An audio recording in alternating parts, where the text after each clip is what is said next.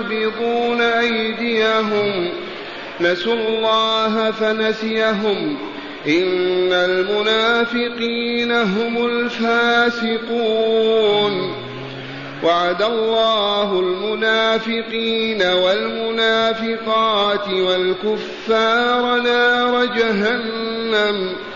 نار جهنم خالدين فيها، هي حسبهم، ولعنهم الله ولهم عذاب مقيم.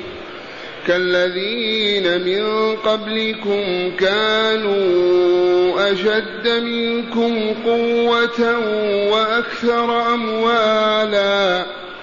وأكثر أموالا وأولادا، فاستمتعوا بخلاقهم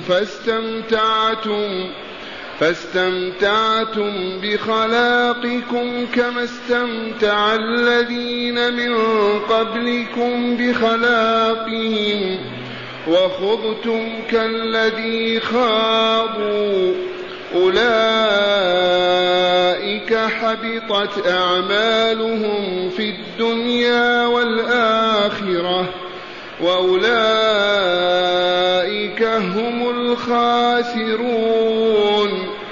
ألم يأتهم نبأ الذين من قبلهم قوم نوح وعاد وثمود وقوم إبراهيم وأصحاب مدين والمؤتفكات، أتتهم رسلهم بالبينات، فما كان الله ليظلمهم ولكن كانوا أنفسهم يظلمون. معاشر المؤمنين والمؤمنات، هذا السياق الكريم، هذه الآيات التي سمعنا تلاوتها هي في فضح وبيان ما عليه المنافقون. من هم المنافقون؟ هم الذين كانوا على عهد رسولنا صلى الله عليه وسلم بهذه المدينة، كانوا يظهرون الإسلام بأن ينطقوا بالشهادتين ويشهدوا الصلاة مع رسول الله صلى الله عليه وسلم، وقد يخرجوا معه في الغزو والغزوات، وهم في نفس الوقت لا يؤمنون بتوحيد الله ولا برسالة رسول الله، وأكثرهم لا يؤمن بيوم القيامة وما فيه. هؤلاء هم المنافقون. يقول تعالى عنهم: والمنافقون والمنافقات بعضهم من بعض. ما هناك فرق بين هذا وذاك، كأنهم أعضاء لجسم واحد، منافق مع المنافق كجسم واحد، السلوك والتدبير والمكر والفساد كأنما هم شخص واحد، بعضهم من بعض. من المخبر بهذا الخبر؟ الله جل جلاله وعظم سلطانه، خالقهم وخالق طباعهم. بعضهم من بعض، يأمرون بالمنكر، أيما منكر أنكره الشرع وتوعد عليه بالعذاب أو جعل له حدا لأنه يضر بالنفس أو بالمال أو بالعرض، أيما منكر أنكره الشرع هم يأمرون به، لأنهم ما يريدون الإسلام ولا أهله، فيعاكسون المسلمين المؤمنين الصادقين في إيمانهم، يأمرون بالمنكر، والمنكر ما أنكره الله وما أذن فيه وما أباحه ولا واعد بخير عليه، ككل المحرمات التي حرمها الله. يأمرون بالمنكر ما استطاعوا إلى ذلك سبيلا. قد يأمرون أولادهم ونساءهم، يأمر بعضهم بعضا وهم في بيوت يجلسون فيها، أما علنا ما يقدرون على ذلك. وينهون عن المعروف. بالعكس، المؤمنون الصادقون يأمرون بالمعروف وينهون عن المنكر، والمنافقون يأمرون بالمنكر وينهون عن المعروف. ما هو المعروف؟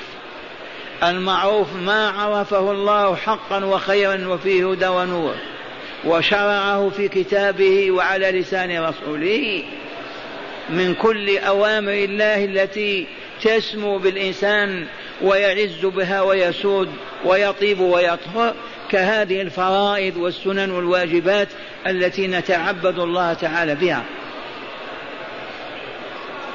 هذا الإخبار من الله عز وجل. والمؤمنون والمؤمنات بعضهم من بعض يأمرون بالمنكر وينهون عن المعروف. ثانيا، ويقبضون أيديهم. قبض اليد هكذا في ريال في يده ما تخرج أبدا. يقبضون أيديهم كناية عن عدم الإنفاق في سبيل الله. المؤمنون ينفقون وخاصة في الجهاد، وهؤلاء يقبضون أيديهم حتى لا ينفقوا درهما واحدا. لماذا؟ لأنهم غير مؤمنين بدولة رسول الله صلى الله عليه وسلم ولا بالدين الذي جاء به، فلماذا ينفقون وهم يريدون أن تسقط هذه الدولة وينطفئ هذا النور؟ ولكن الله العليم الخبير يخبر بواقعهم. يقبضون أيديهم، ما معنى يقبضون أيديهم؟ لا ينفقون، يده في جيبه، على خلاف المؤمنين والمؤمنات. يقبضون أيديهم، نسوا الله فنسيهم، نسوا الله لم يذكروه، لم يؤمنوا به، لم يؤمنوا بما أمر بالإيمان به، لم يخافوه، لم يرهبوه، لم يمتثلوا له أمر ولا نهيا. فهذا هو النسيان، إهمال وترك وعدم مبالاة. إذن فعاقبهم الله بالمثل، فنسيهم الله، فلم يهدهم ولم يشرح صدورهم ولم يأخذ بقلوبهم إلى النور الإلهي والهداية الربانية، عقوبة لهم. هذا جزاؤهم ما دام تعمدوا نسيان الله، ما يريد أن يذكر الله بينهم، ولا أن نقول أمر الله أو نهى الله أبدا، لأنهم كافرون. إذن فعوقبوا بنسيان الله تعالى، فتركهم في خوضهم يلعبون في الفتن والباطل والشر والفساد. ثم قال تعالى كالتعقيب: إن المنافقين هم الفاسقون. سجل هذا، كل منافق فاسق. المنافقون هم الفاسقون عن شرع الله، والخارجون عن حدوده، والعاملون بما يفسد الدين وما يضر به، الذين يتآمرون مع الكافرين على إطفاء نور الله وإنهاء الإسلام والمسلمين. والله العظيم من قال هذا؟ إن المنافقين هم الفاسقون بحق، لأن الكافر قد ما يعمل أعمال يحاد بها الإسلام والمسلمين، لكن المنافقين يتعمدون الفجور والظلم والشر والفساد حتى ما ينتظموا في سلك الإسلام والمسلمين، فهم فاسقون بمعنى الخروج عن الطاعة الكاملة. وما يفعلوه من أشياء ظاهرة فقط، فهي من أجل الإبقاء على أموالهم وأرواحهم، إذ لو أعلنوا عن كفرهم لقتلوا في مدينة رسوله صلى الله عليه وسلم، أو لو أجلوا منها وأخرجوا. إن المنافقين هم الفاسقون. معاشر المستمعين والمستمعات، وما يدرينا نحن هل نحن من المنافقين أو من المؤمنين. فإن قلت نريد أن نعرف شيئا عن المنافقين حتى نتقي ذلك الشيء ونبتعد عنه، اسمع رسول الله صلى الله عليه وسلم يقول آية المنافق ثلاث، علامة المنافق ثلاث علامات. الآية بمعنى العلامة الدالة على الشيء. يقول هذا لأصحابه وللمؤمنين في كل زمان ومكان حتى يعرفوا المنافقين فيتجنبوا خطره ويبتعدوا من ضلاله وفساده ولا يثق فيه ولا يقبل عليه. آية المنافق ثلاث، الأولى إذا حدث كذب، إذا حدث بحديث هو كاذب فيه ما يصدق.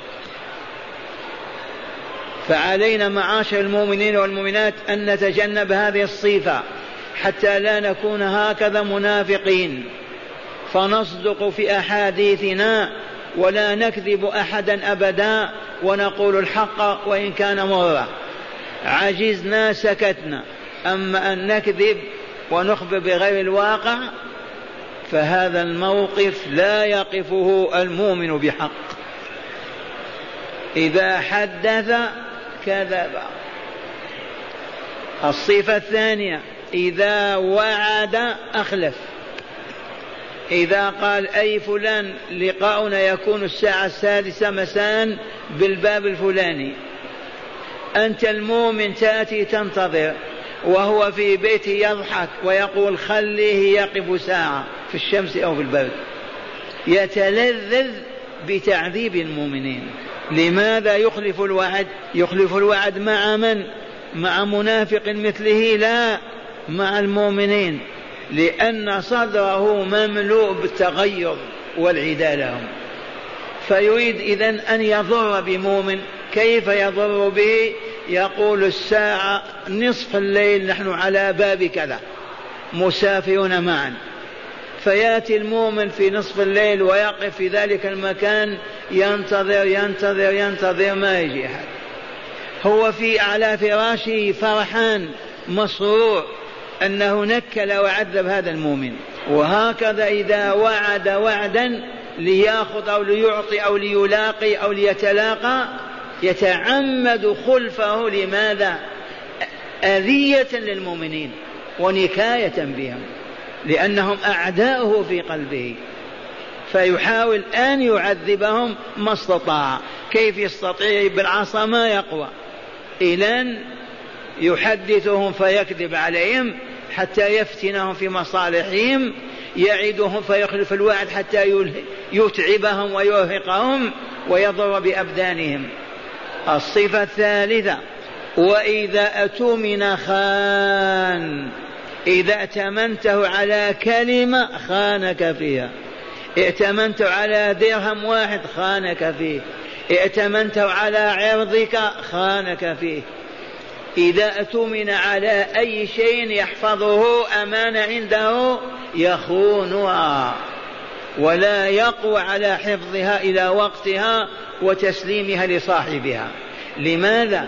لأنه يريد أن يعذب المؤمن، يريد أن ينكل به، يريد أن يدخل السرور، لا أن يدخل الحزن والهم على قلب المؤمن. ماذا يصنع؟ هذه صفاتهم. كونهم يحملون السلاح ويقاتلون أصحاب رسولهم مستحيل، يظهرون الكفر مستحيل، إذن كافرون مدسوسون بين المؤمنين. فقال الرسول إليكم علاماتهم حتى تتحفظوا وتتجنبوهم وتعرفوا المنافق. ثلاث آيات، الأولى إذا حدث كذب، والثانية إذا أتمن، الثانية إذا وعد أخلف، والثالثة إذا أتمن خان. لماذا يعطي الرسول هذا؟ يعطيه لرجاله للمؤمنين والمسلمين ليعرفوا المنافقين المندسين بينهم وفي صفوفهم ليحذروهم ويكرهوهم. ومرة أخرى قال 4 من كن فيه كان منافقا خالصا، ومن كانت فيه خصلة منهن كانت فيه خصلة من النفاق حتى يدعها. هذا يتناولنا نحن أولا معشر المستمعين والمستمعات، 4 خصال من كن فيه منافق كامل. من كانت فيه خصلة واحدة فيه خصلة من النفاق، وهذا يتناول المنافقين الذين يؤمنون بالله ولقائه ولكن لفساد قلوبهم ونياتهم يتورطون في هذه الخطايا. اسمعوا، 4 خصال صفات من كن فيه كان منافقا كاملا تاما، لا يرى الله ولا يدخل دار السلام. ومن كانت فيه خصلة في خصلة من النفاق يجب أن يتركها. فما هذه ال4؟ أولا إذا وعد أخلف، وإذا أؤتمن خان، وإذا خاصم فجر، وإذا عاهد غدر. مرة ثانية أقول إذا عاهد غدر، عاهدك على أن تفعل معه كذا وتعطيها ويعطيك كذا يغدر بك، بعت له شيئا ما كذا، المهم الغدر هو خلاف الواقع للضرر بالمؤمنين.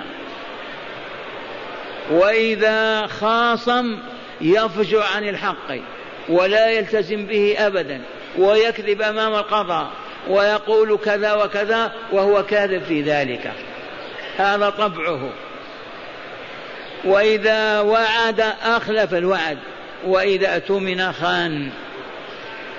هنا لا شك أن رسول الله صلى الله عليه وسلم يعلم بعلم الله تعالى أنه قد يوجد من المؤمنين من يخلف الوعد كذا، يوجد من المؤمنين من يفجر في خصومته ولا يلتزم بالحق.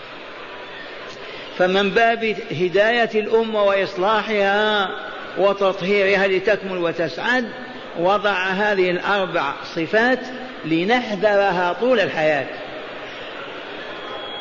إذا قدر لنا أن نتخاصم مع خصم نقول الحق ونلزمه ولا نفجع عنه أبدا.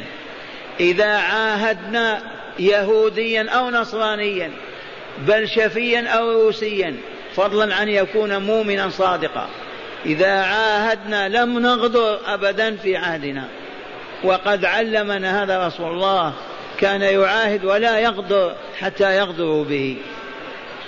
فالذي عاهدته يجب أن تفي له بما عاهدت ولا تخونه وتغدره. كذلك إذا حدثنا في المسجد، في المقهى، في الطيارة، في السوق، نلازم باب الصدق. ومن كانت فيه صفة من هذه الصفات فليجاهد نفسه ليلا نهارا حتى يتخلى عنها ويبتعد. 4 صفات، كل صفة تدل على أن صاحبها فيه جزء من النفاق. وقد عرفتم مآل المنافقين ومصيرهم، أنهم في جهنم خالدين فيها أبدا. ثم قال تعالى: وعد الله المنافقين والمنافقات. الله يخلف الميعاد؟ لا، وعد الله المنافقين والمنافقات أي النساء. وهل توجد مرأة منافقة؟ نعم، وقد تجربها، تكذبك في حديثها، تخونك في وعدها، تخونك في أمانتها. لماذا؟ لأن قلبها ما امتلأ بنور الإيمان، ما آمنت بالله ربا وإلها لا رب غيره ولا إله سواه، ما آمنت بلقاء الله والحساب الدقيق والجزاء الوافي الكامل على كسبنا وعملنا في هذه الحياة. لا بد أنها تلقنت النفاق من منافقين وعلموها. المنافقون وعد الله المنافقين والمنافقات والكفار. إذن المنافقون صنف والكفار صنف. أي نعم، هم كلهم كفار، ولكن هذا على صبغنيطة وهذا راس عاري مثلا. هم كفار كلهم، إلا أن المنافقين كفرهم مخبأ مستور مغطى في قلوبهم، ما يستطيعون أن يقولوا أنا لا أؤمن بالله أو لا أعترف بأن محمد رسول الله أبدا. كفره في باطنه، والكافر علني الكفر، والكل نفوسهم خبيثة منتنة عفنة، لأنها ما طيبوها ولا زكوها بالإيمان والعمل الصالح، فهم إذن أهل الشقاء والخسران في عالم الآخرة الآتي لا محالة. والكفار نار جهنم خالدين فيها أبدا. من وعدهم بهذا؟ من لا يعجزه شيء، من إذا وعد ينجز ما وعد لكمال قدرته وكمال علمه وحكمته. فيا ويل من وعده الله بالنار، ثم لو قال أو أوعد الله لكان، لكن في معنى إهانتهم والازدراء بهم. وعدهم الله ماذا؟ الجنة، النعيم المقيم. النار خالدين فيها هي حسبهم، تكفيهم النار، تكفيهم وإلا لا تكفيهم. عالم لا نعرف له حدا، يلقون فيه بلايين السنين، ما تكفيهم جهنم، هي حسبهم. حسبهم على جزائهم في هذه الدنيا بالكفر والتكذيب والنفاق وإشاعة الشر والفساد. ولعنهم الله أيضا وطردهم من رحمته وأيأسهم منها، ولهم عذاب أليم موجع. هذه الآيات يا أبناء الإسلام هي التي قلبت القلوب وحولت أولئك المنافقين إلى المؤمنين الصادقين. ذي هداية الله عز وجل. هذه الآيات بهذا الوعيد فقط، وعد الله المنافقين والمنافقات والكفار لهم نار جهنم خالدين فيها أبدا، هي حسبهم، ولعنهم الله ولهم عذاب مقيم. هذا البلاغ وهذا البيان وهذه الهداية الإلهية هي التي حولت المنافقين إلى مؤمنين صادقين. ومن هنا لو أننا نجتمع في بيوت ربنا، في مدننا وقرانا، في سهولنا وجبالنا كل ليلة، كما كانوا يجتمعون مع رسول الله صلى الله عليه وسلم، وندرس كتاب الله ويسمع إخواننا آيات الله، لانقلب الوضع من سيء إلى أحسن، ولازال من نفوسنا ما هو كدر وظلم وعفن، لا حسد ولا بغضاء ولا كبر ولا رياء ولا نفاق ولا. إذ العلاج في آيات الله عز وجل. لا دواء ولا علاج إلا في هذا القرآن الكريم وبيانات رسول الله صلى الله عليه وسلم. فهمتم عني؟ قلت هذا آلاف المرات. كيف نستطيع الهداية ونهتدي ونشعر بأننا أولياء الله؟ لا بد من العلم. إنما يخشى الله من عباده العلماء، فغير العالم لا يخشى الله، ما يستطيع، ما آمن به ولا عرف جماله ولا كماله ولا قدرته وسلطانه عليه، كيف يخافه؟ إذن أهل القرية سواء كانوا عربا أو عجما، إذا دقت الساعة 6 مساء يجتمعون بنسائهم وأطفالهم في بيت ربهم إن ضاق وسعوه. المؤمنات وراء ستارا والمؤمنون وأطفالهم أمامهن وليلة آية من كتاب الله كهذه التي ندرسها، وليلة حديثا من أحاديث رسول الله صلى الله عليه وسلم، وذلك طول العام، لأن الذين اقتدينا بهم وفضلناهم عن أنفسنا اليهود والنصارى إذا دقت الساعة 6 مساء وقف العمل وذهبوا إلى المقاهي والملاهي والمراقص والملاعب، لأنهم لا إيمان لهم ولا رجاء في الله والدار الآخرة، آيسون قانطون.